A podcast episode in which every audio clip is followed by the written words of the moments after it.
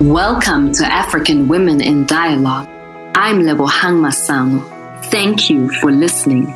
We are here today to fulfill a necessary mission to document our stories in our voices for future generations. We will not be forgotten. Our names will echo loudly through the corridors of history. All the women who came before us and the brave ones yet to come, who dared to confront patriarchy, violence, and inequality in fearless declaration, who stand brave and unmoving to reclaim what colonialism tried to violate and shame our joy, our dignity, our humanity, if any of our African sisters are still in chains, then how can we ever claim to truly be free?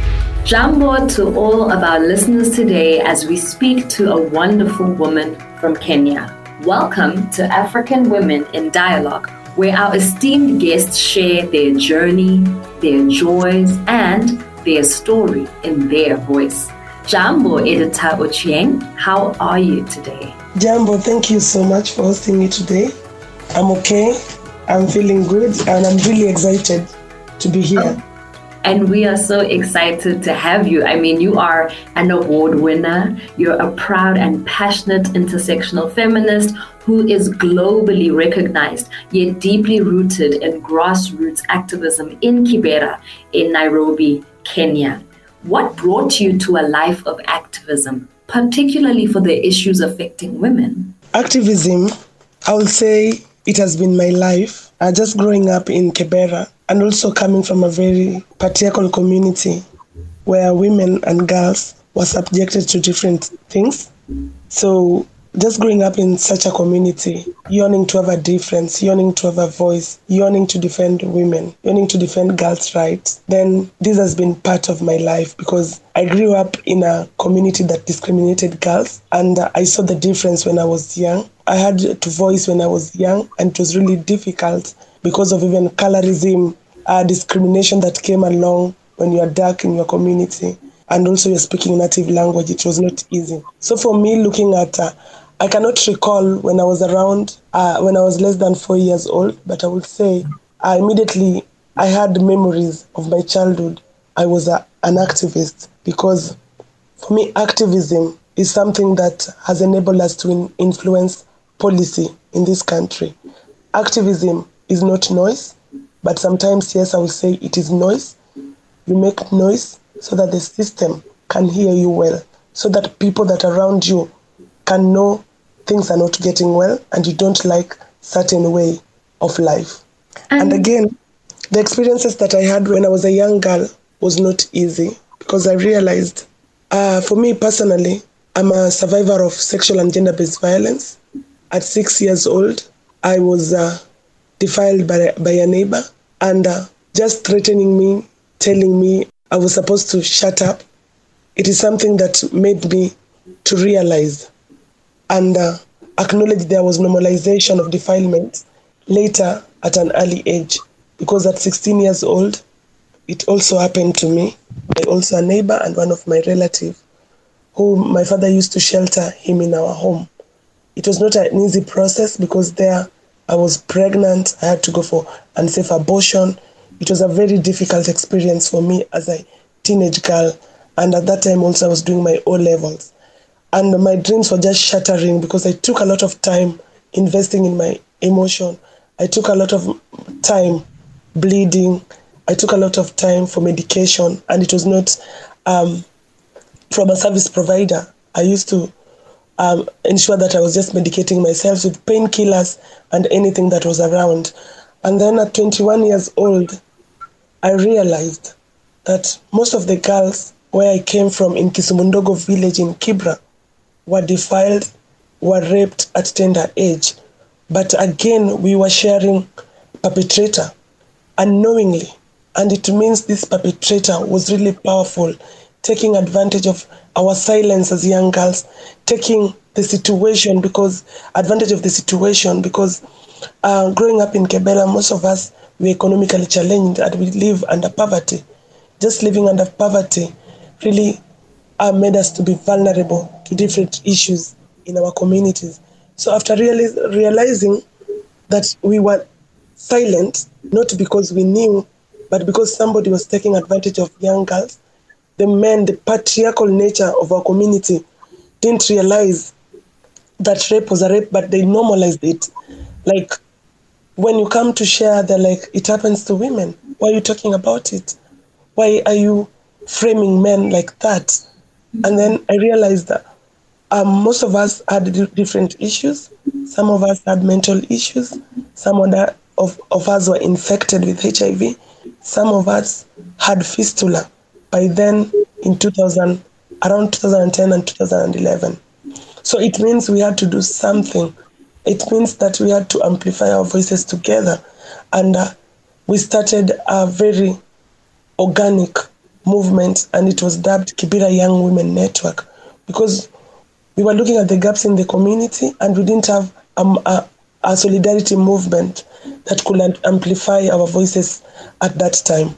So activism has been part of my life and every single day. Activism is my sister, it is my shadow. Activism is my children. Wow, Editar. And we appreciate you being able to um, share that story and to be able to use those moments of vulnerability and pain in your life to connect with other girls and women to be able to create a force of solidarity because you know if you as you mentioned it was something that was normalized in your community. And of course it's very difficult to change things when no one sees anything wrong you know when this is just the way of life when suffering is a way of life for women. Uh, so it's incredible that you were able to form this Kibera Young Women's Network um, in your community and may I ask, is that what also fueled you uh, towards establishing the Feminist for Peace, Rights and Justice Center? At the movement, uh, we realized also we were so radical and we wanted immediate change. You know, when we we're young, we were so fiery. Mm. Again, we were angry with the system. So we realized we had too much energy. And getting too much energy, Kibera Young Women Network, it was a good network. It amplified voices. But again, we needed something that it was so radical. So attending different meetings from women, I realized that I was a feminist, but I, I didn't know the definition of feminism because actually at that point, feminism was not localized. The term feminism was not in the local community. So when women were describing in different meetings whatever they were doing, I and uh, at that time also I read about feminism, especially the African feminism, looking at what women were doing then I realized I was a feminist. Then immediately we had a new concept in Kibra, not uh, by the word, by definition, like we are feminists, but already we were doing feminism work unknowingly. So this is a point that we realized we need to be radical. And feminism, uh, the way I was getting and reading from different uh, books and just getting from uh, different women, we realized, we realized that we are feminists and feminism is our thing. And feminism was going to accommodate all of our radical ideologies. So we came with the Young Women Network, and uh, it was uh, formed as a community-based organization, and it started in 2016, registered in 2018. And this network was uh, the people who came with this network, the founders of this network again, were survivor of sexual and gender-based violence. And uh, in all diverse, in all forms of sexual and gender-based violence, personally, I came from gang rape, other came from traditions. Uh, for example, in my community where I come from, you need to have intersexual intercourse with your husband immediately after giving birth around uh, 7 to 15 days. You need to have sex with your husband so that at least you can like Clinton, your hmm. husband so when he walks out of the marriage or he walks out of the relationship or your partner, you cannot kill your baby. So it's something that has been going on, on in my community. And so many women in my community, especially younger generation, has also been a victim to such cultures. Again, FGM in Kibra, whereby most of the young girls are taken to rural area or rural setup. They're FGM'd and then they come back to Nairobi. So we were looking at all forms of sexual and gender-based violence, and we realized we had the same pain and uh, we had the same vision to ensure that girls were getting into leadership pos- position. So we started nurturing talents and leadership because we believe that on leadership, when I'm a leader in my community, I'm so responsible. When I'm a leader, I'm so influential. So we were trying to tell young girls, you are a leader and you are influential, and we need to take responsibility to power our voices first, because our voices is the only machinery that we have. We don't have any machinery. So we powered our voices to say no. And no means no. We to say I don't like and other people respect it. I like this and other people respect different and diverse views. So this movement was really a, a, great thing that happened in Kibra because initially, again, we didn't have women who were consistently defending and championing for radical change. We didn't have uh, communities that were yearning for diversity. Like, yes, you're a woman, you're coming from a local community, you're a lesbian woman, you're a trans woman, and everybody will accommodate you. We had that normal, and that's normal for us. It was boring, and we wanted something that all young women will come and understand that there is freedom, there is life to enjoy, there is uh, rights to enjoy, there is policies that guide us as young women. There is choices that we need to have as young women. So Feminist Center provided that, and it was not easy also just uh, to be a founder of Feminist Center because there was a backlash from patriarchy because patriarchy um, looked and saw that that was a very big impediment for them to take advantage of women. And uh, they were like, no, these women are not married. We had insults We've also um, undergone so many threats in Kibra because of just having feminist center and a radical movement that is advocating for women's rights, and it has consistently uh, been there for women with no apologies and uh, working 24 hours, which is not easy. That is where Feminist Center started, and here we are today, yearning for more and looking at how do we also work and partner and build multi-generational movement and uh, that, so that at least younger generation can keep on um, advocating for women's rights in a very radical way.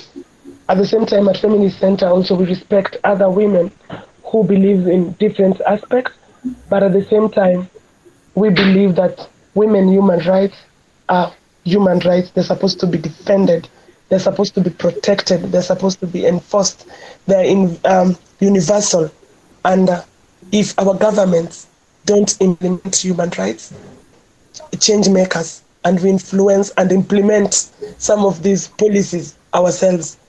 That's actually so incredible. And I was going to ask you about the Feminist for Peace, Rights and Justice Center have there been, you know, any resistance? And you've just said now that uh, patriarchal people were incredibly upset about it, its existence and there were threats. So, how are you able to keep continuing? What drives you to continue, even with the threats, even with perhaps it feeling dangerous sometimes? What keeps you going and what keeps you having that center open as a space for? Uh, as a space of community and fighting for women's rights?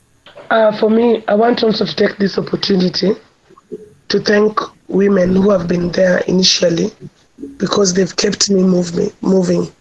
Mm-hmm. In absentia of women who have rested and also women who are present today at older age and still fighting and advocating for the change for women's rights to be implemented fully so these women have really inspired me every single day because when I read about these women, especially here in Kenya and generally in Africa, like uh, Winnie Mandela, she's somebody that I didn't meet in person, but I know I'm go- I meet with her in spirit because the power she had to liberate South Africans, the power she had to fight against apartheid, is something that in Kibera, as a local woman, inspired me.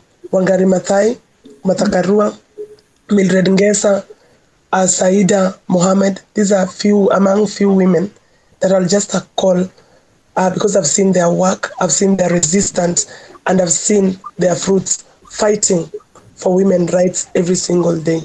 So, with that inspiration, here in the community and realizing that violations have been always there deliberately since um, colonization up to to date in new millennium, whereby we need to enjoy our rights and we are not enjoying our rights. Our oppression system of oppressions and um, also the intertwined issues that women face every single day are things that have kept me moving. Because if these are the issues that women are undergoing, I'm also a woman, then it is my issue. Um, solidarity support, whereby if South Africa is burning today and there is a woman who is burning, or a child of a woman, or a husband of a woman, or a daughter of a woman, I'm that woman, then it means Kibera is also burning. So solidarity is something that has kept me moving because I know when we amplify our voices together, we are going to be much uh, better and we're going to build a new Africa. Any other form of inequality that have suppressed women, that has oppressed women, it is something that has kept me going because I'm in the watch. I'm looking at this woman, I'm looking at all intersectional issues that affect this woman. Then also, it is my agenda as an individual, at an individual level, as a woman again, to ensure that I'm keeping moving on and I'm, I'm defending women's rights. Because I talked about our women's rights are human rights and they're universal. So when I'm defending women's rights, I need to defend all women without discrimination, without being biased.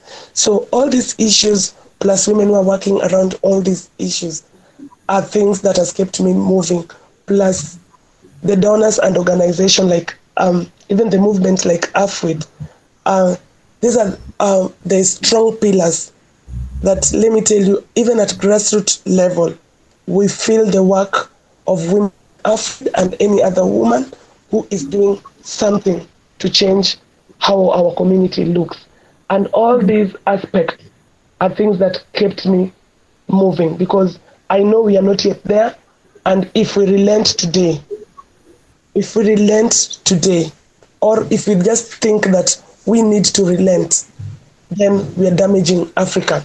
Women are going to suffer more and more. But when we are resistant today, yes, we are going to suffer, but don't as much as when we relent. So we are there and we are keeping moving different issues and um, looking at also the future of younger girls who are there today, the adolescent girls, young girls who are affected by pandemic, and young girls who they have a voice, but they they haven't acknowledged the power in their voice. They haven't acknowledged they are so influential to come stand for their rights and fight back and get what belongs to them. All these women, trans women, lesbian women, young women in our community, adolescent women, are people who are motivating me to do the work that I'm doing. Uh, thank you. Back to you. Oh, that is amazing, Editar. And you're right. You know these these women uh, across generations who have inspired us and even though they're not on the earth anymore, you know, their cause was able to shift something in their generation. And so it is up to us to do what we can to shift things for the generation that is still coming. Um, and it's very clear that your work and the passion that you exude uh, does exactly that. In terms of the Feminist for Peace, Rights and Justice Center. Can you paint a picture for us, please, about how it functions on a day to day basis? Um, who does it serve in the community and how? Uh, who is involved in it? Can you just uh, give us a sense of that, please? So, at Feminist Center, uh, we are 30 of us and very active members of the community.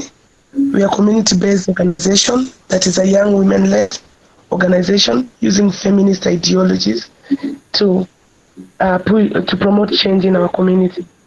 Uh, we have different young women who are doing who have different roles and who are also students. We have um, domestic workers. We have uh, queer women, and uh, at the same time also we have women who are sex workers uh, that are working with us who are benefiting from us directly and indirectly. So, first of all, we do mentorship for young girls because for us, mentorship is how we can bridge intergenerational gap that has been existing for the longest time. And mentorship is where we can also uh, take challenges as opportunities.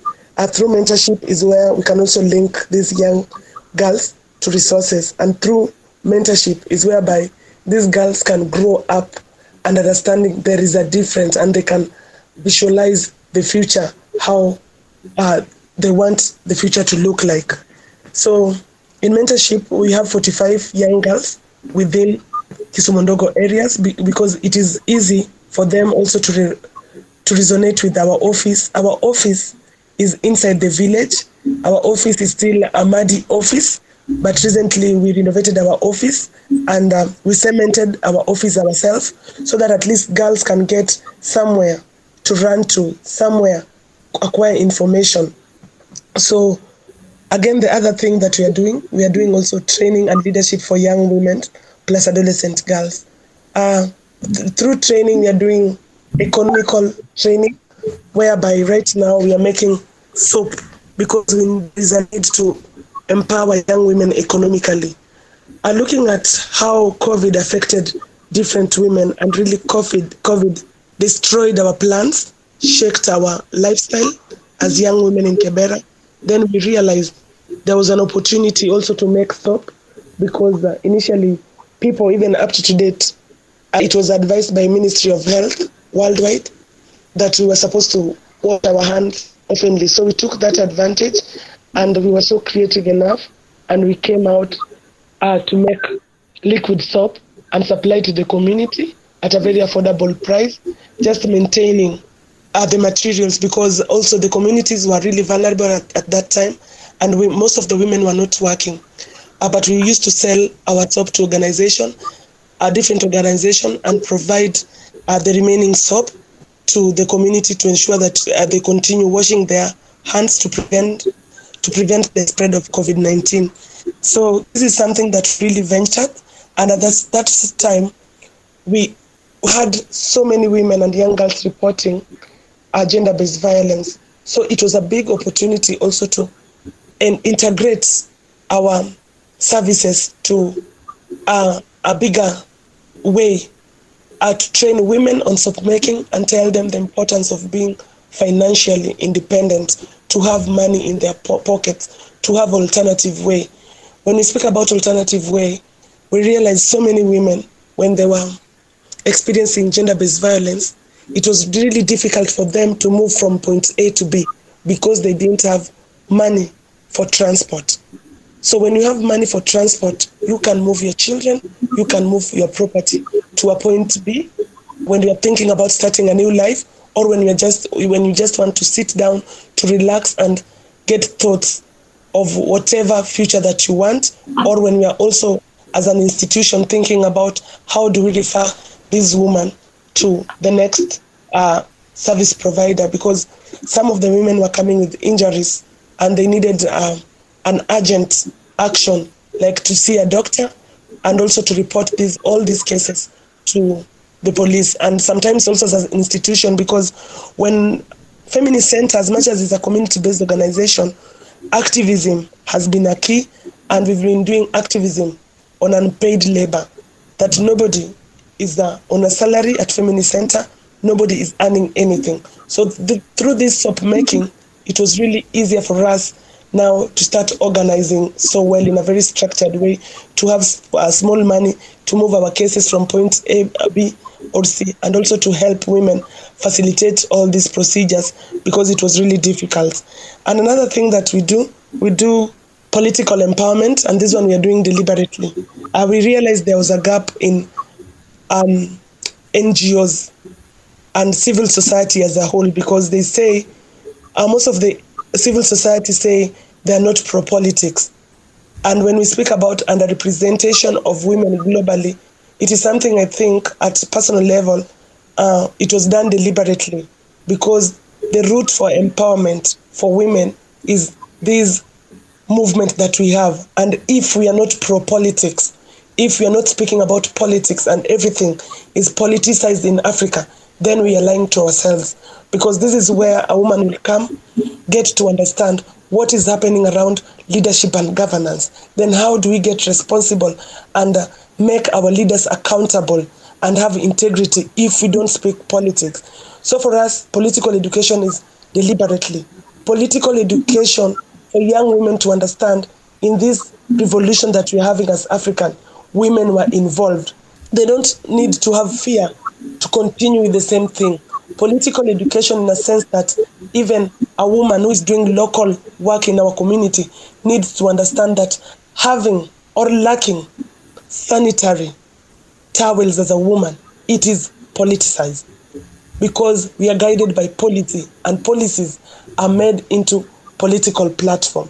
So we are doing that deliberately so mm. that women can understand in anything that they're doing whatsoever. When you're sleeping, when you're sick, when policies are not working, it is because we have a political system that is not strengthened enough and it is underrepresented.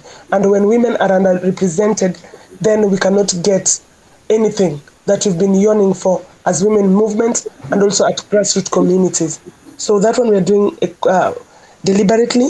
And the last thing that we do, I talked about the power of women and uh, women just having uh, great voices. And uh, yes, we know it is really difficult also right now, just how the system has been working, the patriarchal system, the capitalism system against women. Yes, we have strongest voices. And what we know that when we have a stronger voice, we have a very stronger movement among ourselves. It is something that will agitate the system and will make the system to understand that women are not joking and women need this change deliberately. So I believe that nobody can take my voices from me as much as they will step on me, as much as they're not providing what they promise, but at least I know I can come out and speak and I can come out and speak as much, even if I'll stand alone, but I know that I'll speak my voice up. So we are doing also social empowerment, and we are looking at the voices of young women, even the older women, women with disability, to make our social activism to bring social change in our communities, because retrogressive cultures uh, that has been their traditions, uh, all surrounding all these issues have really promoted women to be vulnerable. So with our voices, because initially I said, what we have today at Feminist Center is the biggest machinery that we have is our voices. Voices to say whatever we, voices to choose whatever we are yearning for, and voices to tell the world that we're existing, we know what we want, and we can do it better if we are involved effectively and meaningfully in all this process. So we are looking at three aspects social life, which is categorized in environmental issues. That's why when we are working, when empowering also women on soap making, and right now we're working in plastic, we are also for advocating for eco eco-friendly environment by recycling the plastic that we are using as we look at alternative ways. We are looking at retrogressive cultures. How do we get in conversation to bring social change for women, to say no to gender based violence. To, as we say no to gender based violence, we also practice all these policies, all this information that we are getting in the movement. Because practicing means change, apart from just speaking and also making a lot of noise, but we also put them on our daily practice so that we can be example. And uh, talking about social aspects, also making girls to have self-esteem, to be so confident enough. Because I was just speaking to young women who are in activism, and sometimes it's bod- uh, they're bothered with relationship issues because they are told that when you are empowered, then you won't have a man that will marry you. But for us, we are there, we are empowered, we're in a relationship. When relationship is not working, also we walk away so that these also young girls can understand that if it is not a, if it is not working, it is okay. And just making it an okay thing. If you are a woman and you are single, it is okay. If you are a woman and you are married, it is okay. If you are a woman and you are a widow, it is okay. If you are a woman and you are raising um, children alone or they are orphan, it is okay. So that we can embrace diversity. So we are looking at all that aspect to make this woman a very mm-hmm. firm woman in a community, a woman who is knowledgeable, and a woman who is transformative for social change. Because when we're doing all these aspects of leadership, our end product is having transformative young women who are leaders in our community to continue advocating for championing for women rights.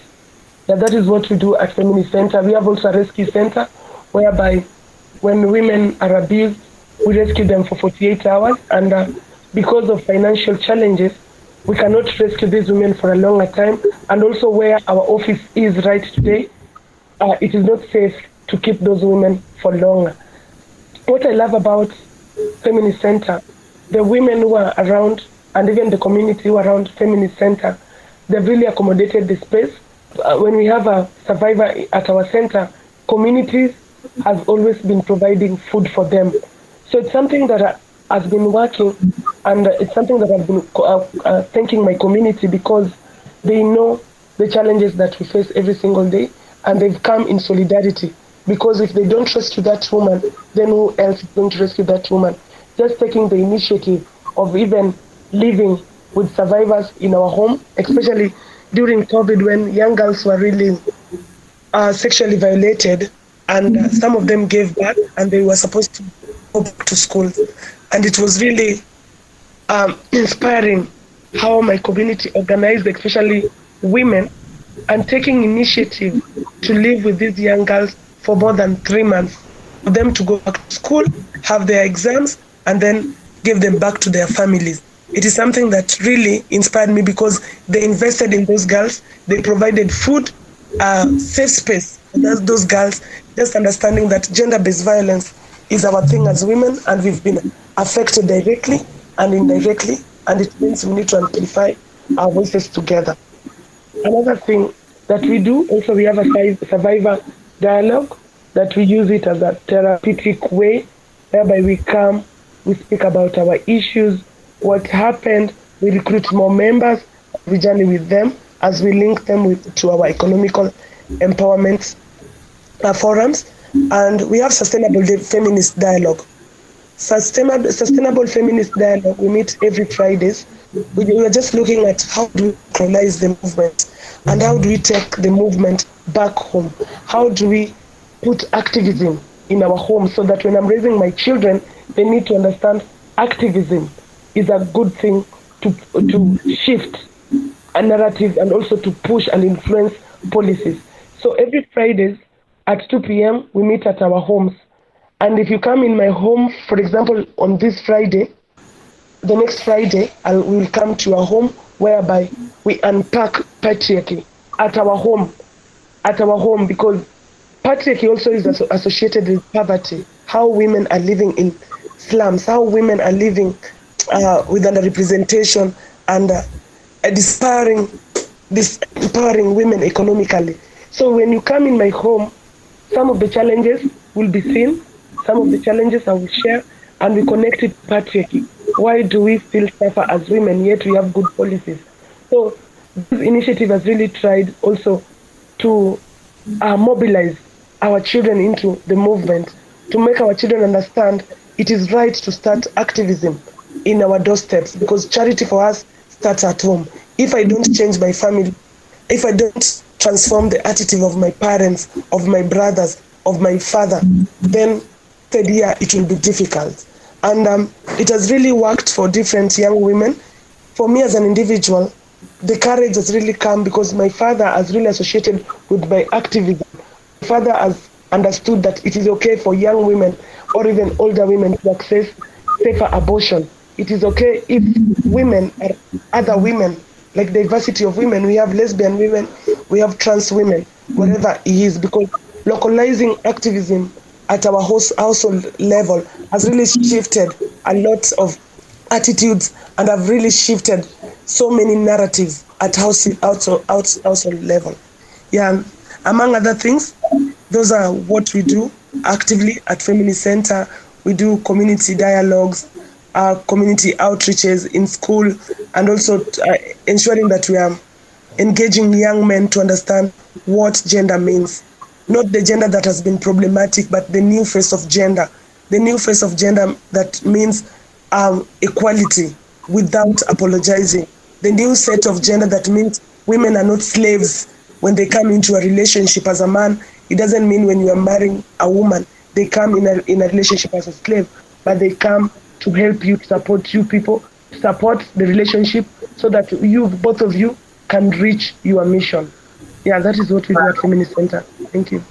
Editar, that is wow, that is incredibly impressive. That is amazing because what I've heard, you know, um, you've spoken political education, mentorship, endless support uh, for young women, for older women, for sex workers, for trans women, helping women to escape uh, economic violence, being anti-GBV um, and, and doing the work around ensuring that there is less gender-based violence in the community, COVID-19 awareness as well, addressing the environment, having those um, survivor dialogues and community dialogues, speaking to boys, of course, and not leaving them out of the loop, uh, which you know can sometimes happen when we focus a lot, of course, on the people who are affected most, which is women and girls. And all of this sounds really remarkable Editar because you know you are one woman and all of you all 30 of you in the feminist center are individuals but you are clearly making an impact if you are able to address this at so many levels. You know, you're not just looking at it from one angle, but you are trying as much as possible to address it where it occurs, how it occurs. And, you know, the personal is political, doing it in the home as well. That, of course, is going to have a generational shift, as we mentioned earlier, where boys and girls will become the men and women that begin to relate in a more healthy way in society. And as I mentioned, all of these incredible things that are being done by the Feminist Center, you were recently awarded the Unsung Heroes Award by the Wangari Maathai Foundation for your activism in this time of the COVID 19 pandemic. Um, and I am assuming that this is the kind of work that you were awarded for. What does it mean for you uh, to have this work being recognized with such an honor? Well, thank you again. And uh, for Wangari Maathai Award for the Unsung Hero, it is something that I would say I appreciate from the bottom of my heart.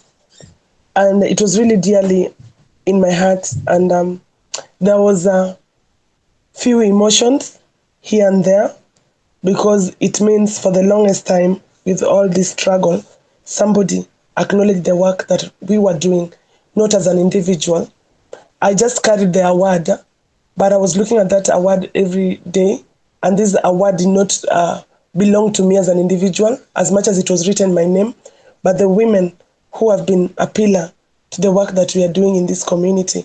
It belonged to my community and Kenya as a whole because it represented the voices of different women.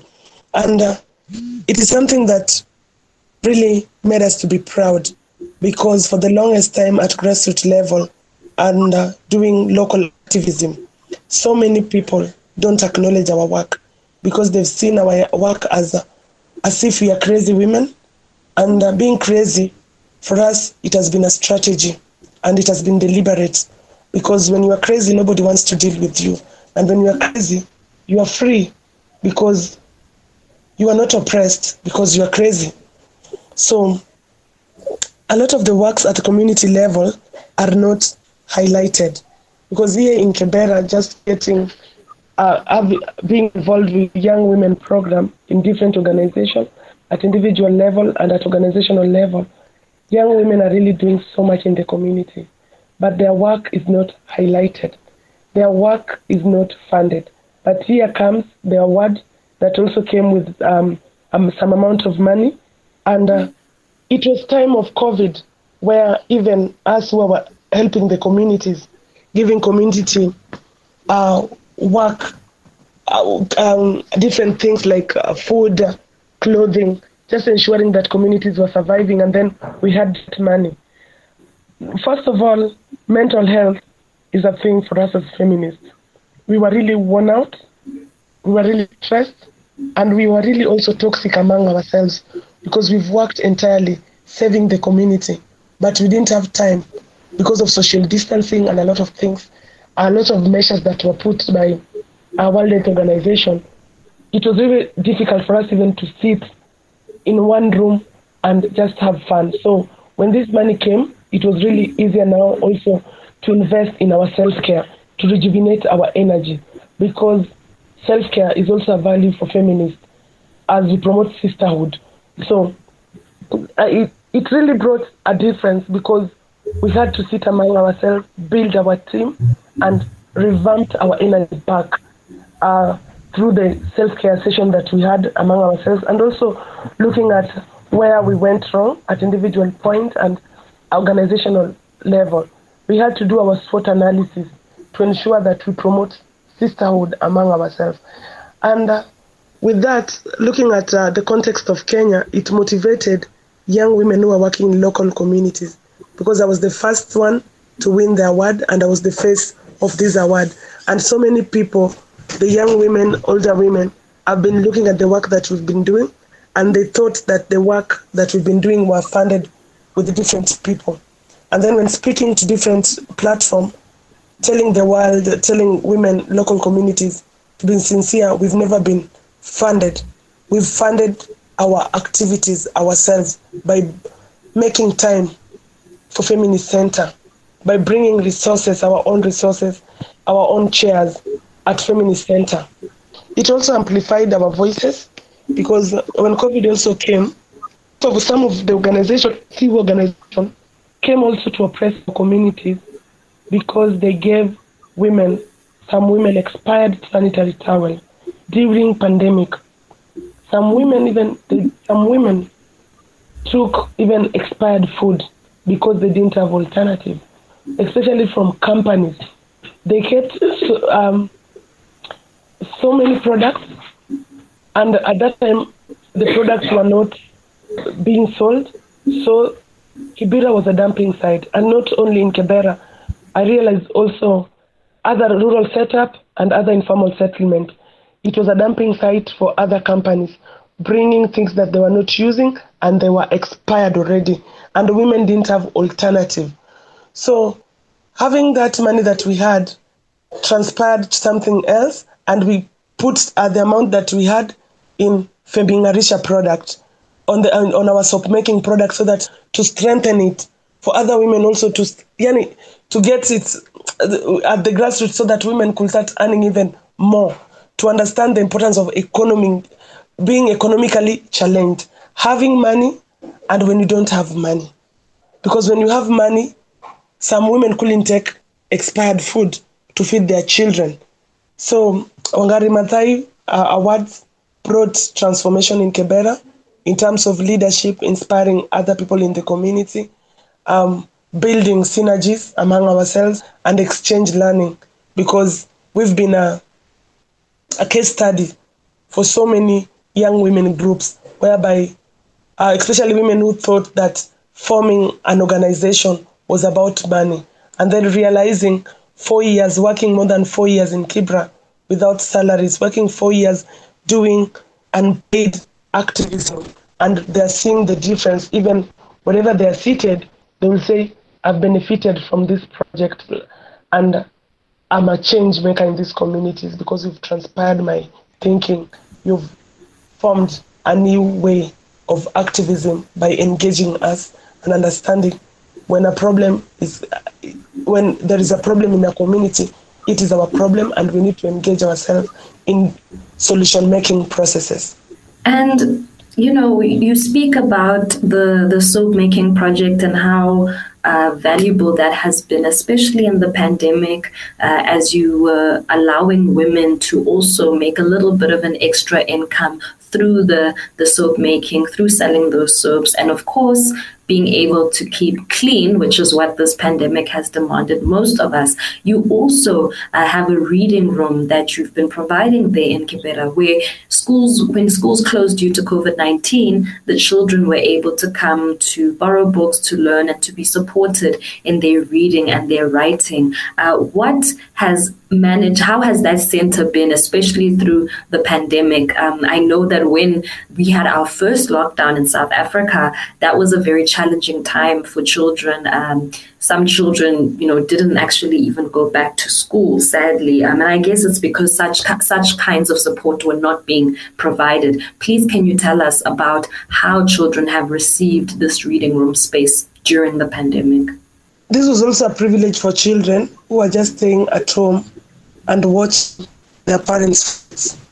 Uh, before the cases were reported in Kenya in the mainstream med- media, at grassroots level, at local community, every day I will get a young girl who is in our program telling us the story about how their father or even how their parents rather fought. And I was looking at an alternative way. Looking at an alternative way, we had already a library then we have a small center.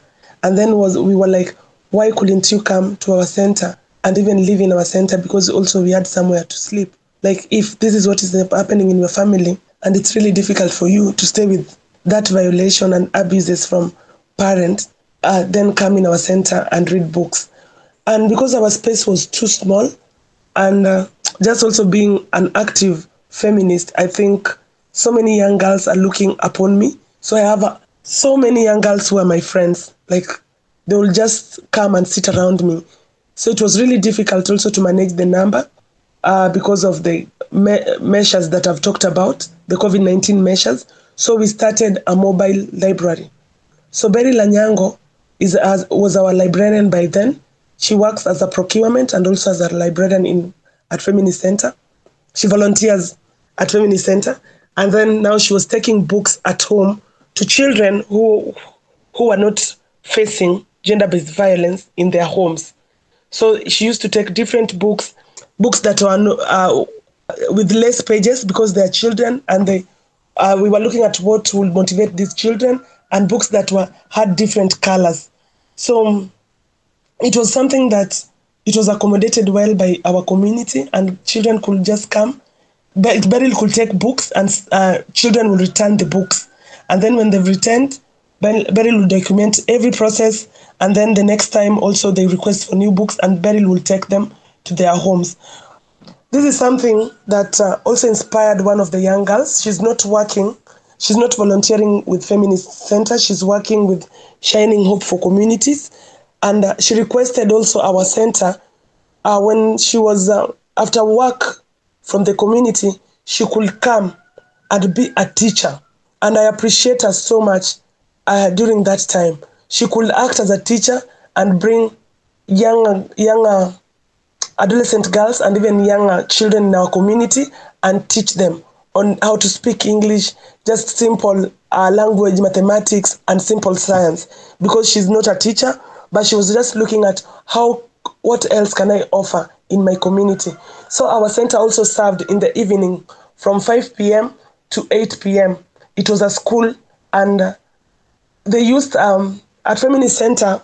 We had to make a small compound where we can just sit and relax. So the compound was used very well, and it was really effective because during the evenings, girls and boys could come, just join hands and read books, and she acted as a teacher.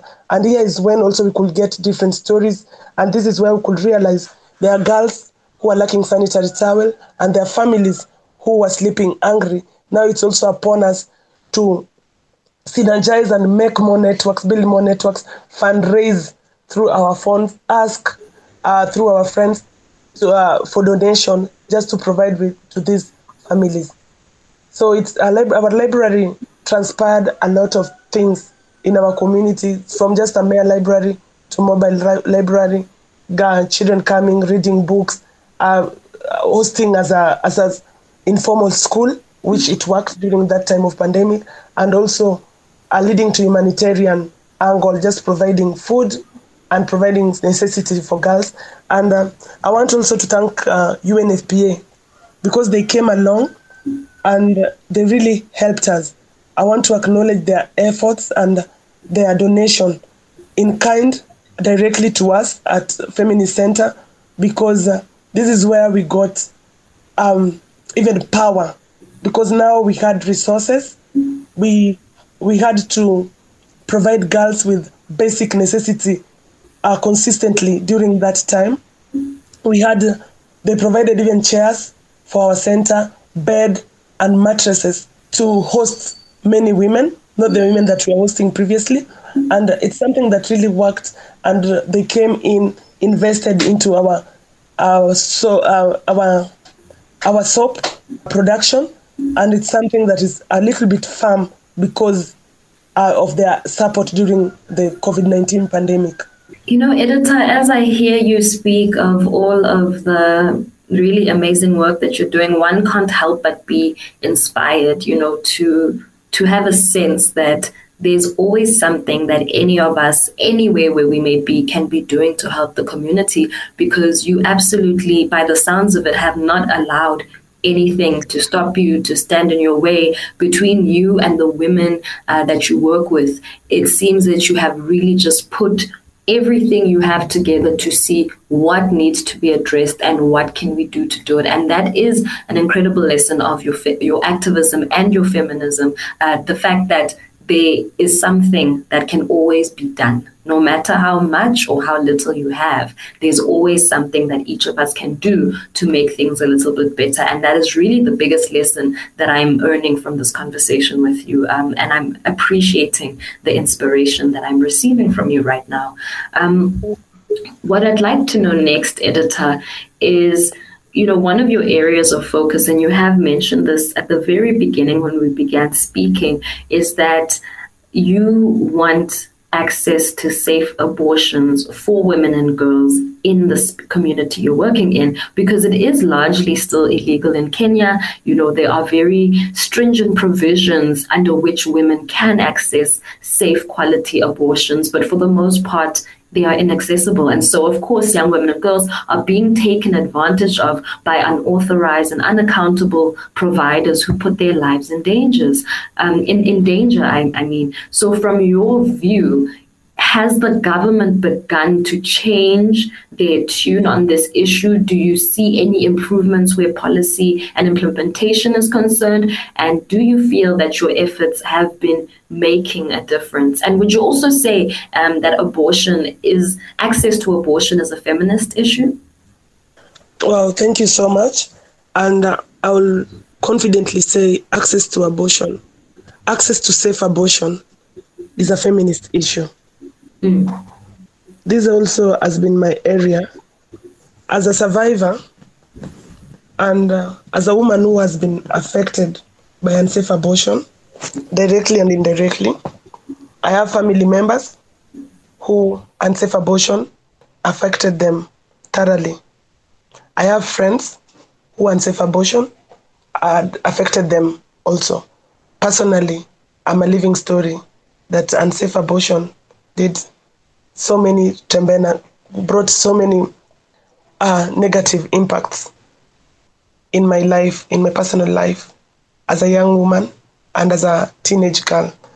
We have good policies, CEDAW law, we have Constitution of Kenya, we have East Africa community policies on SRHR, and it is not working. It is not working. In, this is intentional.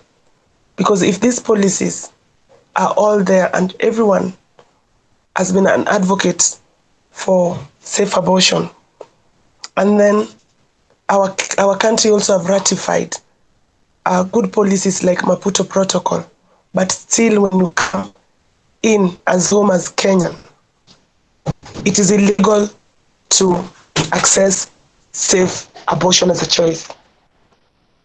It is permitted in our government, it is so selfish because under our Article 26.4 talks about how do we access safe abortion in Kenya and why should we access safe abortion in Kenya.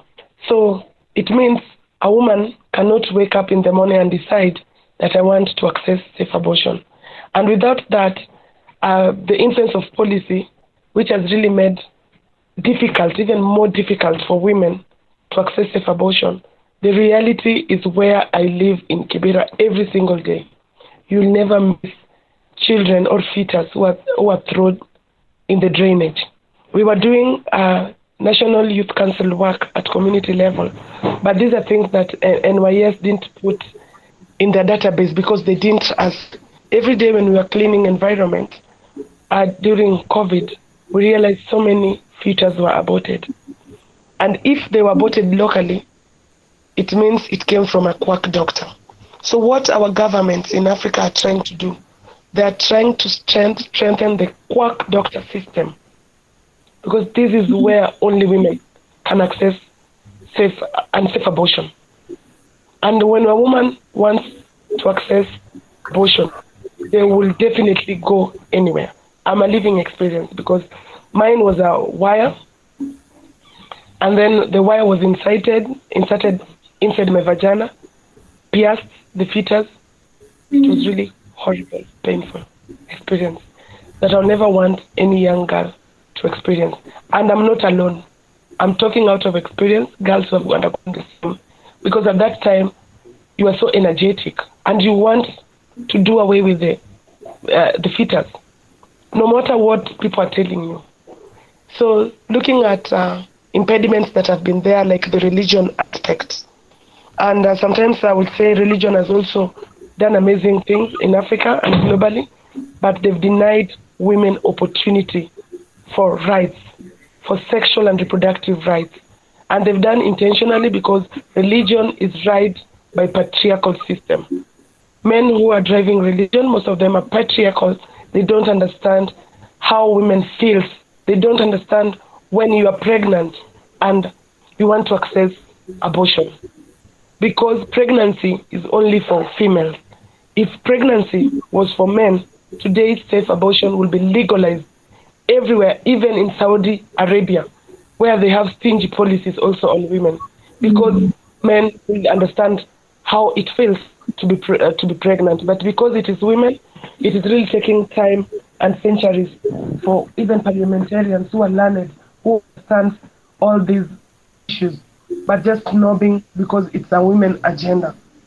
And uh, how abortion has been criminalized is one of the things that hinders even women to access abortion. Because right today, for example, people like us who are promoting safe abortion in our communities, we've been criminalized, called names like we are murderers, we are killers, and so many other names that are really dubbed onto us. So it is not easy. It is a very difficult topic, and that's why we are fronting unspoken topics from our family level. Because if tomorrow I'll be pregnant and I don't want to keep the fetus, me, I will work majestically and access services from Marie Stopes because I know Marie Stopes are providing services that are friendly for women and women can access Marie Stopes. But that one also I'm speaking on a privileged point of view because I'm knowledgeable and I have some small money that I will access uh, me to uh, access safe abortion at Marie Stopes.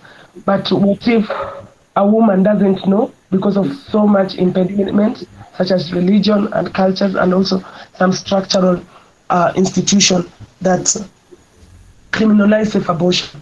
And what if this woman doesn't have money to access safe abortion? Then alternative is having unsafe abortion.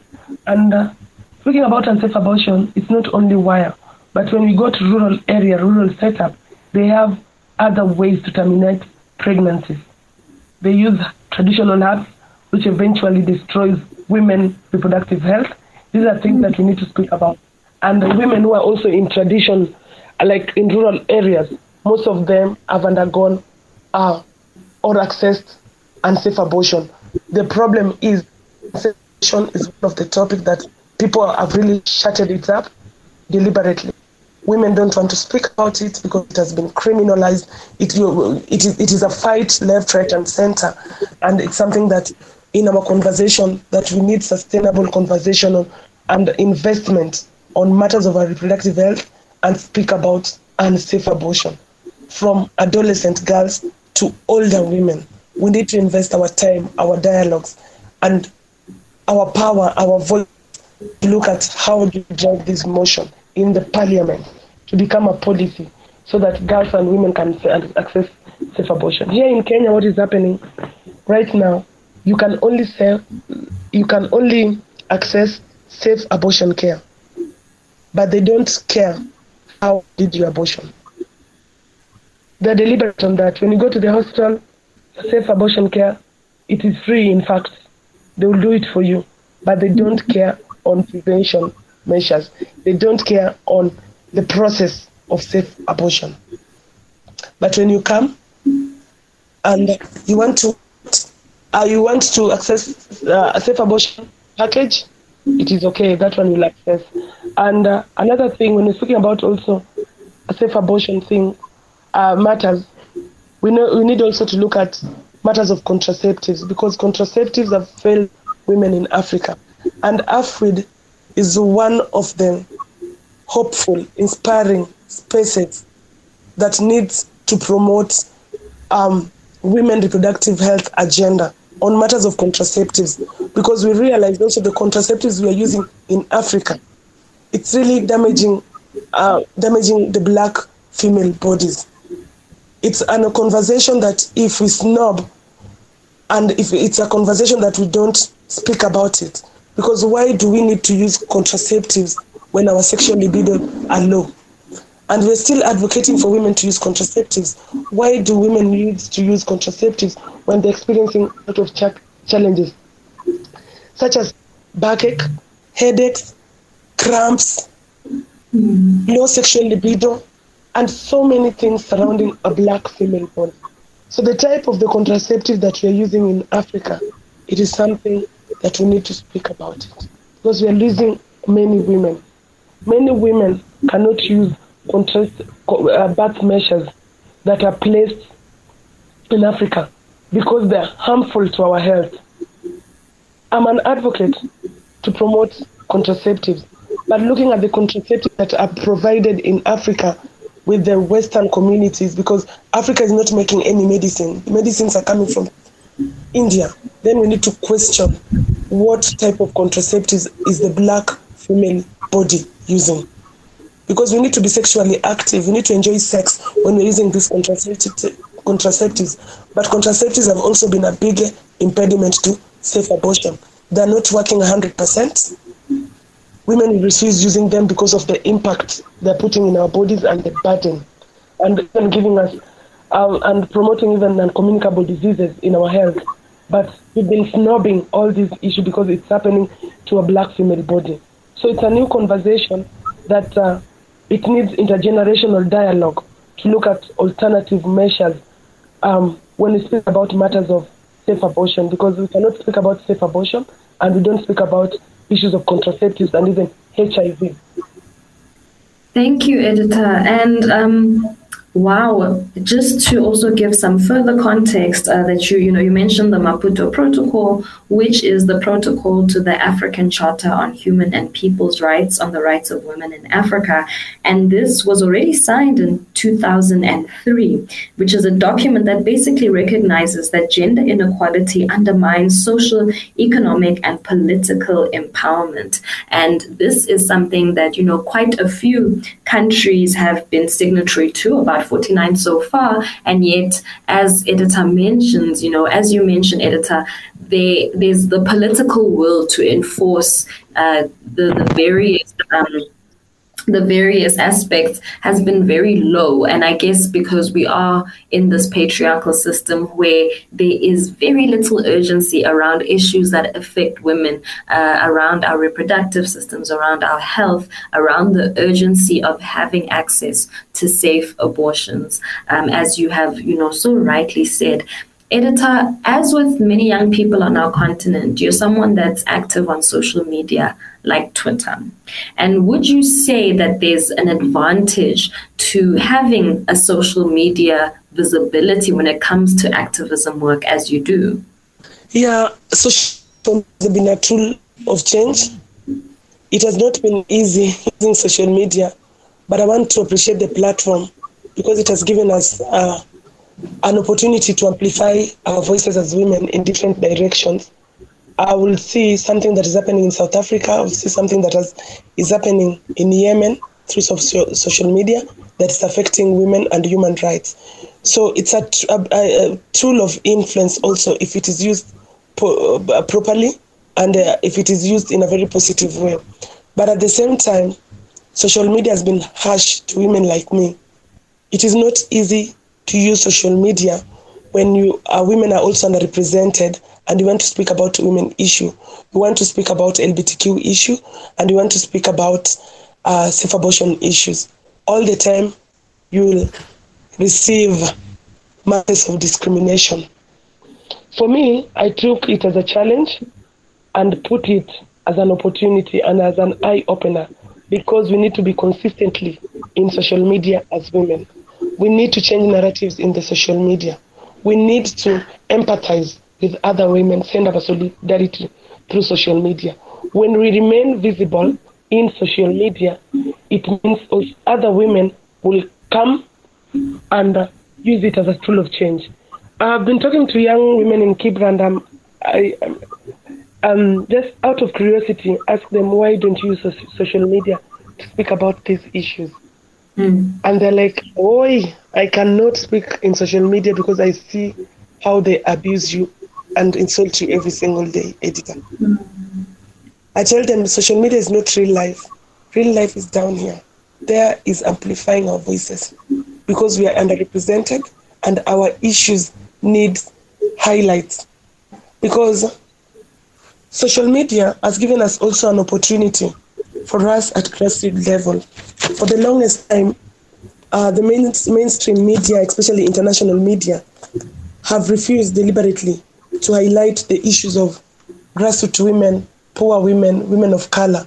But in social media, when you have your small bundles, your small airtime, you can amplify your voice and reach, tag different people and reach masses of uh, different people. So I'm looking at social media in a very positive way and in Kibera, we have a feminist, uh, a feminist for peace, rights, and justice center. It is a page, and we have a Kibera Nikwetu group. So whenever we posted anything in our page, we also post it, we forward it to Kibera Nikwetu, because so many women are dominant, are are, are, are, are not active at, in social media, Kibera Nikwetu, but they are there as observer. It's something that we noticed, and those are our audience. So when we speak, we know we are speaking to people who are seeing us, people who are, know knows what we are doing, but people who have not who have power to speak, but because of different impediments, they are unable to use social media to amplify our voices. So as much as we have different challenges, because also communication in Africa has been expensive, just mm-hmm. affording bundles, just having airtime, just getting uh, Wi-Fi it is out of privilege. And uh, right now, me, I'll say, I'll, I'll also affirm that, acknowledge that I'm privileged enough. That's why I'm in this space. I can speak to you through my social media, and uh, I can reach different women because at least I can afford to get into those spaces. Because investing in our communication is something that has hindered women and have led women, especially during this time of COVID, whereby so many trainings are done through through uh, online platform, and it's really challenging. And uh, recently, I realized that um, as women really experience challenge and abuses because of social media. Because when I'm speaking to you, the same way I'm speaking to you, if I will have my partner, they think, why am I speaking too long on the phone and I'm not taking care of family choices? Some mm. men didn't think their, their partners were working, and it brought it had ripple effect and it caused gender-based violence in different families. And uh, you know, the women who experience this are women like me and you, and they've not recorded their stories. They've not recorded this violence that happened to them when they are working at home using online platform. Because when you're using online platform, you're like you're speaking to people and, and you're not speaking to me. Why are you not taking care of the family? You are at work at home, but some partners didn't know that their partners were working at home and it was used against them. So it is a, a tool of change. We can accommodate it, use it in a very positive way, but look at what is challenging young women who are so energetic, who understand their issues and who can articulate their issues better to get into social media and women issues be presented in social media and reach even um, influential group like UN Women, United Nations, African Union, and even AFWID. And you know, you're completely right that social media um, can amplify our voices and allow us to have those forms of transnational and international support and solidarity. So, speaking about support, which is so very necessary, I would imagine, uh, to you, because, you know, by challenging the oppression of women, you're doing brave and sometimes dangerous work. And of course, this is about you and also the women that you work with at the Feminist Center. So, who do you keep in your network of support? Who is who are you able to have as a safe space after you have done the very tiring work of pouring out so much of yourself into your community? In our community, we've done, at Family Center, we've done a concentric circle to enable us to identify our, our, our network of support. It is something that we did deliberately out of my personal experience because I'm always the face of bad things in our communities. So the network of support, when it came, it was something that we needed. We realized we have different organizations and we have friends who are willing to support and families also who are close to us who are, uh, who are really supporting us.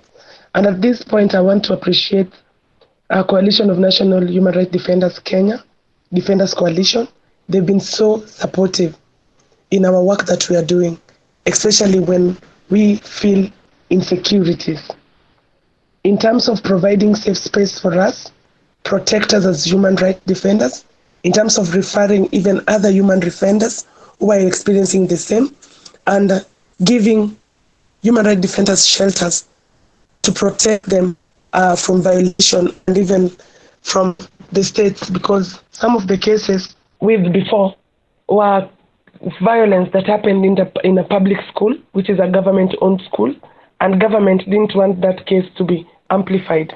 So you find yourself in danger, and even the victims or survivors were really it was really hard for them. So they came and provide security for both of us and even the families. And number two is Femnet.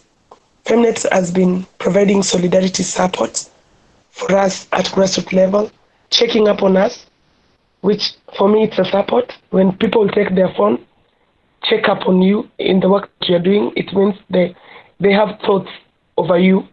And Young Women Leadership Institute, these are some of the strongest pillars that we have and other grassroots organizations like Coalition of Grassroots, Coalition of Grassroots Human Rights Defenders. We have Feminists in Kenya. Uh, we have Minority Women Association, Making a Difference Sisters, and Superb here in Kibera. These are the network that we personally identified as our network, our support network, and Life and Peace Institute in all because uh, they've been there for us, helping us to do monitoring in, the, in our community, looking at how do we engage women in matters of peace and security in our communities. Yeah, and the family level, like our families, we know families who are supportive and family members who are not supportive, and this is critical when it comes to matter of insecurity and protection in the work that we are doing. Because if you have a family member that is not supporting your work, then they can be used against you at any other mm-hmm. point. So we, do, we also uh, do security training for our members when we are doing concentric circle at organizational level and also at individual level. Wow. And speaking of speaking of family Editar, just to move on to a more personal note, uh, you have mentioned that you are the fifth of 18 siblings in a polygamous family. Can you tell us about your childhood and some of your favorite memories growing up? Uh, growing up uh, from a big family with 18 siblings and four parents, it has been amazing I will appreciate my father. However much previously was so patriarchal, but he provided peace in our home. Having the pillar of just having peace in our home, it has enabled us for us as a family to be so transformative, and it has really connected to true love among our siblings. Uh, it has been a privilege growing up in a, such a family, because also growing up in such a family needs a person who has open heart a person who can accommodate so many things, a person who can also be a leader who nurture other siblings to see things differently and also to have a mind of social change.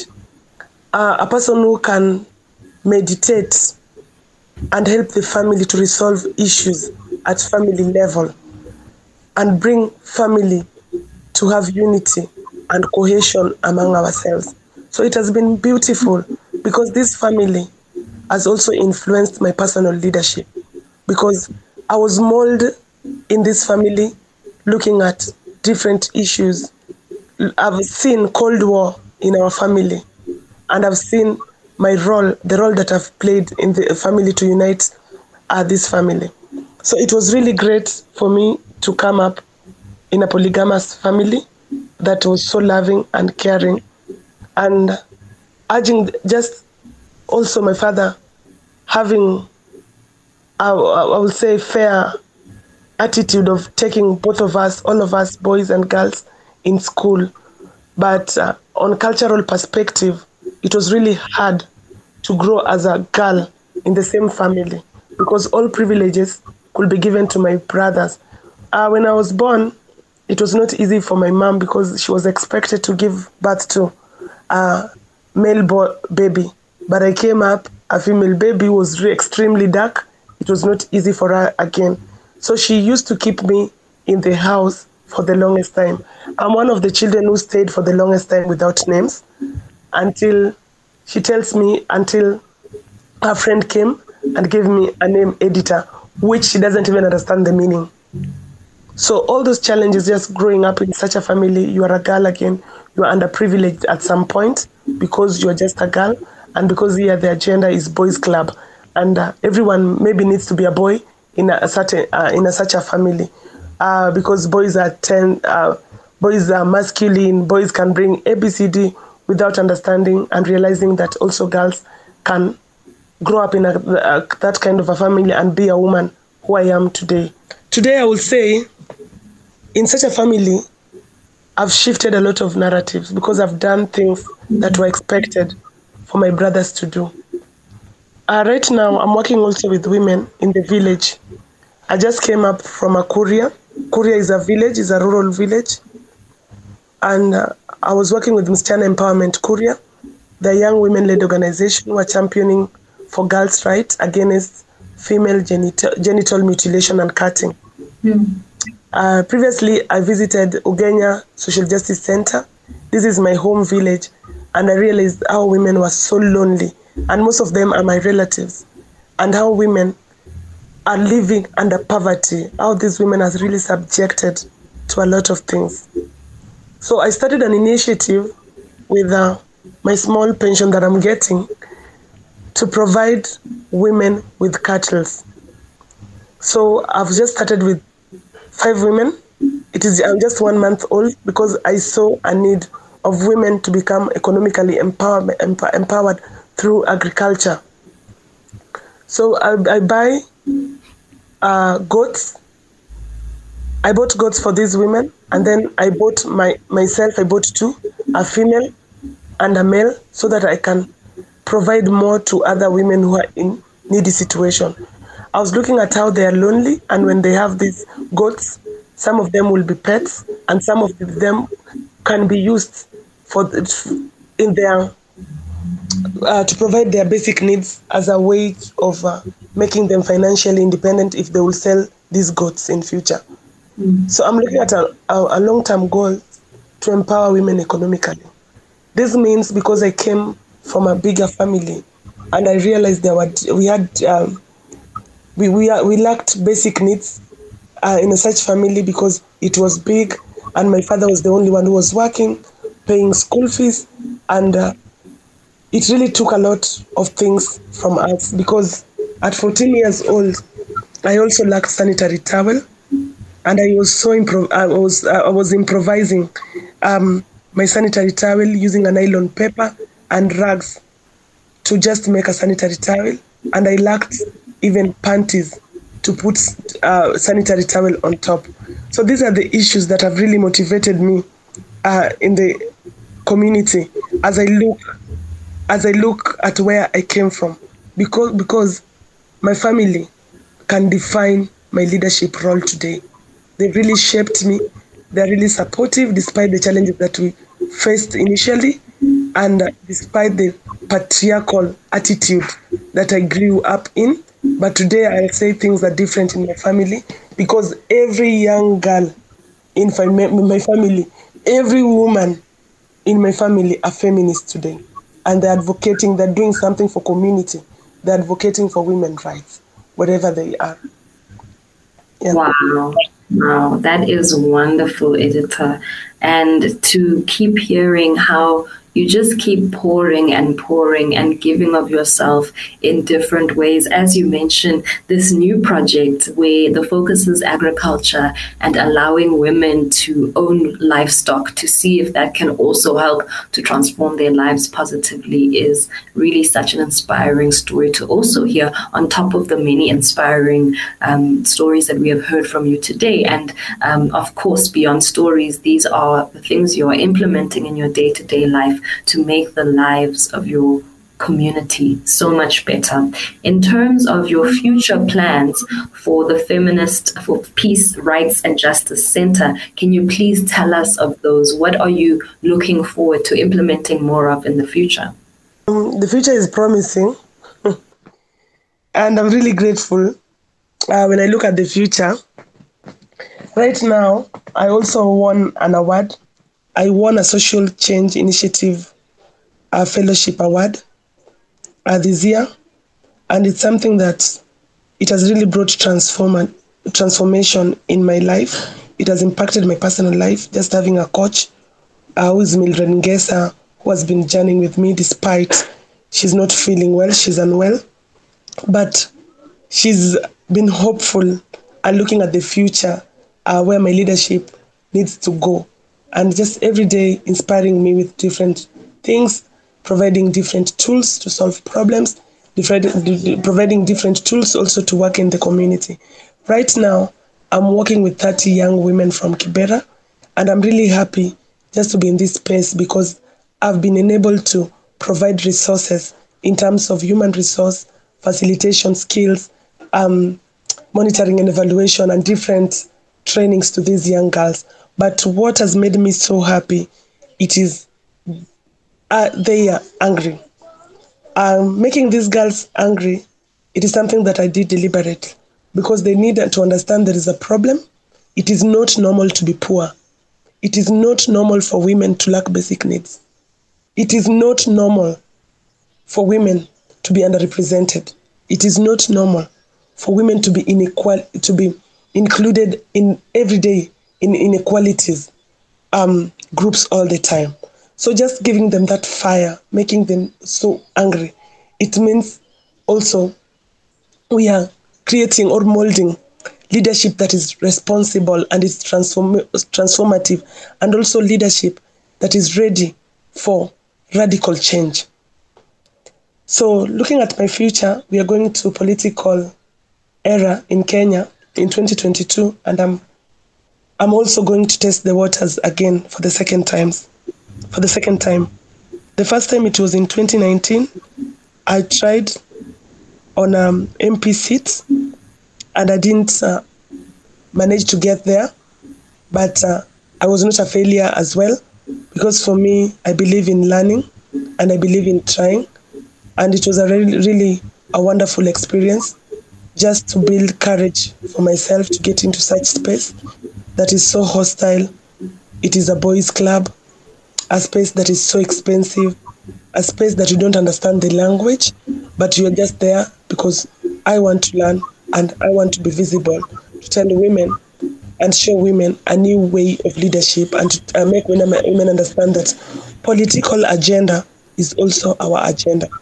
In 2022, I'm coming back as a member of county assembly in a small ward called Sarangombe Ward, and I'll be vying um, for these seats. I'm just doing my small assessments, analysis to understand what does this space look like. Like, it is horrible, it is threatening, because again, I'm going to a male-dominated space, And where I come from, polit- politics is life for so many people. People will rather die because of politics. But it is also an opportunity just to build again courage to get into these spaces and change a lot of narratives. Uh, if the space will be so hot a little bit, then there's also an option to step or walk out. Because when you're advocating for feminism, we also tell women we don't need to die on spaces that are, are, not, are not secured for us, spaces that are threatening our family lives and also our personal life. But I'm just looking forward to get into this space and change the narratives. I know the only vote that I have it's my own vote because I know where I'm getting into these spaces. It is not easy for a woman to be elected, but we need a starting point. We need to be visible. We need to be consistent. And um, I'm willing to build courage enough to get into that space and get into the ballot for 2022. Apart from my political space, uh, in our income generating activity, and uh, during these 16 days of activism, something has been just running into my mind. And I was asking, what if also, um, what if at organizational level we start looking for different support for this income generating activity? And I've been requesting for support because uh, this, uh, the soap production addressed so many challenges that impacted the pan- that came from pand- pandemic last year.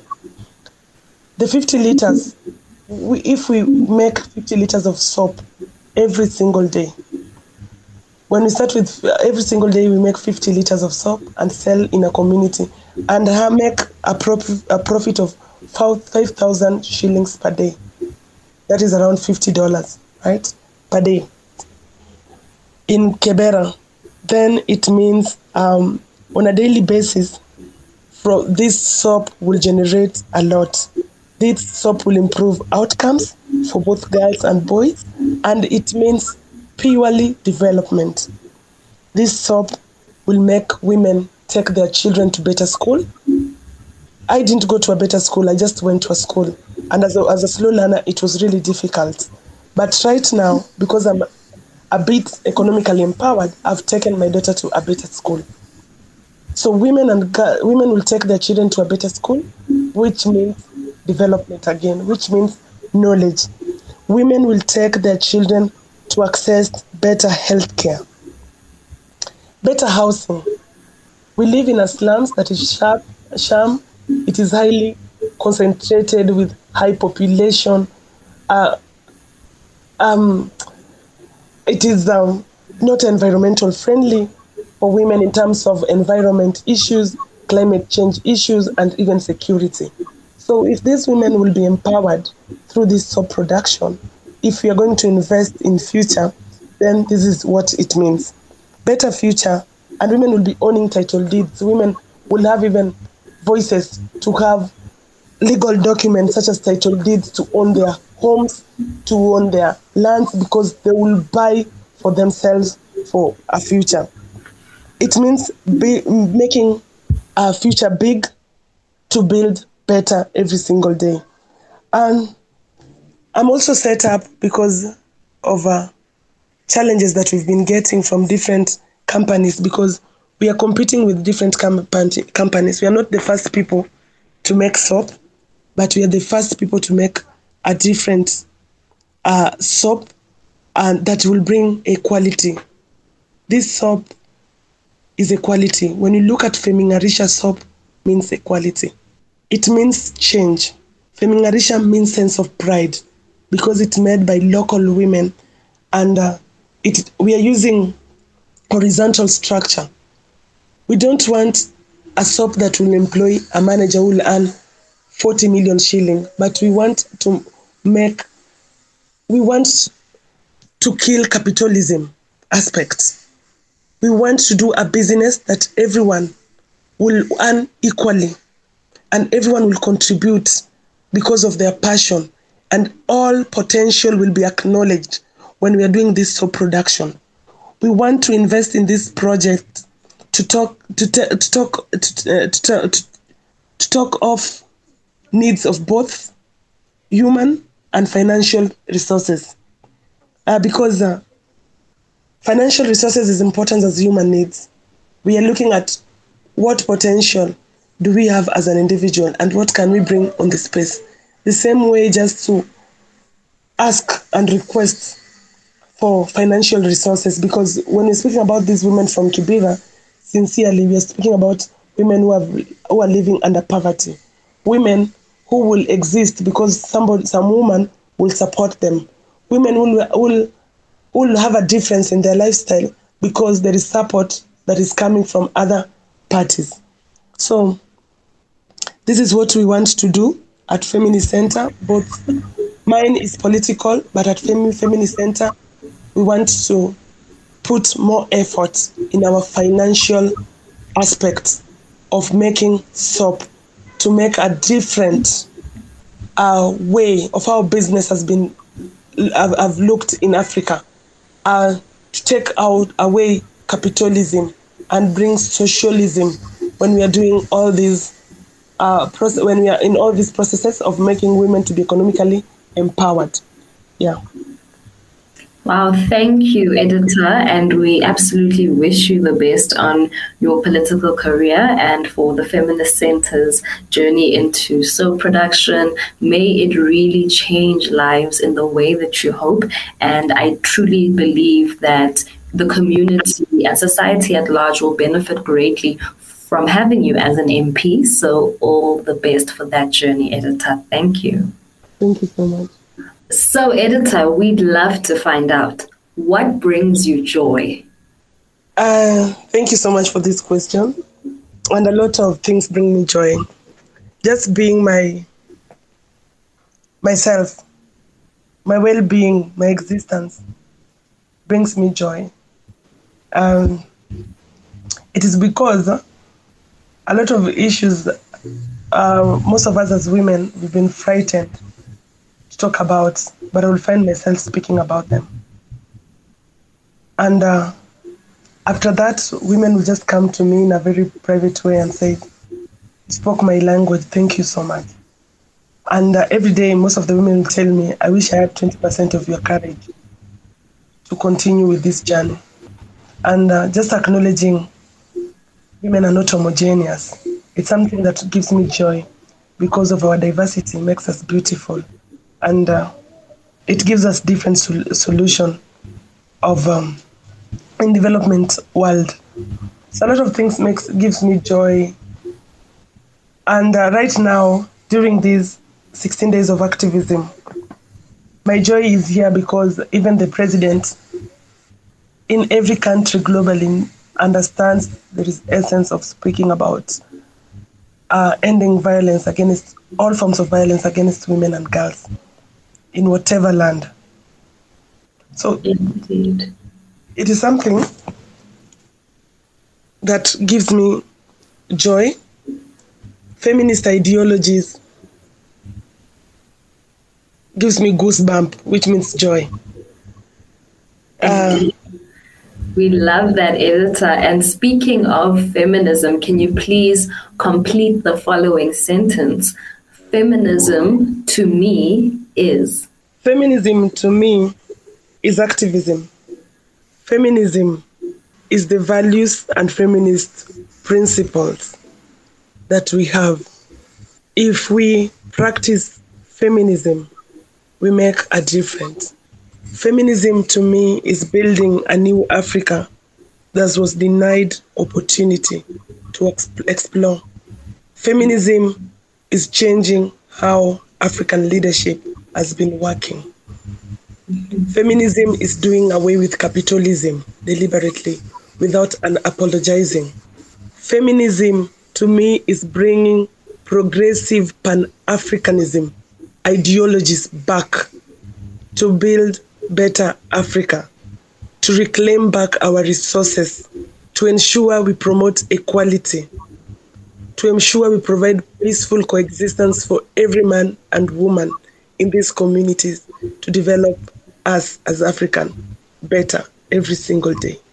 Mm-hmm. Feminism is a struggle, it is a fight, It's an end, endless fight. It is transformative.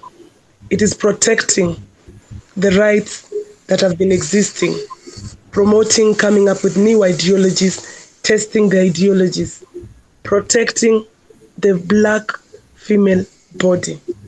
Mm. Feminism means intersectionality, looking at things different, acknowledging that different inequalities makes different women vulnerable in different situations. Indeed, indeed. Thank you, Editar. And now to end off, can you tell us what are the two things that you do to treat yourself? What are those two things you do to practice self care? So, two things that um, I treat myself with is staying with my family. Uh, my family gives me energy. My daughter will just wake up and say, You're the best mother. And it makes me feel good because I'm always away from home, working from different, with different communities. So they tend to, I tend to have minimum time with my children and my family. Another thing, I love listening to music a lot. So I listen to music and dance anywhere. So listening to music, I have two types of music, and especially the one that chants African feminism, and uh, listening to African uh, women who sings development, who sings feminism. I will, they give me joy all the time. Yeah. We love that. We love that. Uh, thank you so much for sharing yourself. Thank you for sharing your story in your voice today. It has been wonderful to listen to you, to learn along with you as you are giving us these very important lessons for feminist organization, for feminist community at the grassroots level. It has been amazing to sit here and be inspired by your dedication, by your determination, and by your absolute insistence that women and girls must be free and must live lives of pleasure and joy. Thank you so much, Editar, and we hope that you continue to enjoy your day further. Thank you so much for hosting me. It was nice speaking with you and also listening. And uh, let me tell you, the reality is speaking like this is also a healing process mm. because this is where you realize there are things that you haven't said about your life, but it's a space that also has brought um, uh, a space that has brought safeness, like sharing yes. with other people, and it's also a learning space because for me, when we share our story, is where we learn and where we look at how do we solve different issues as women and as feminist women. Thank you. Thank you. Thank you so much, Editar. Thank you. Enjoy your day. African Women in Dialogue is a podcast that was created and brought to you by the Zanele Mbeki Development Trust my story in my voice. Thank you for listening. Be sure to follow our social media for updates. We'll connect again soon.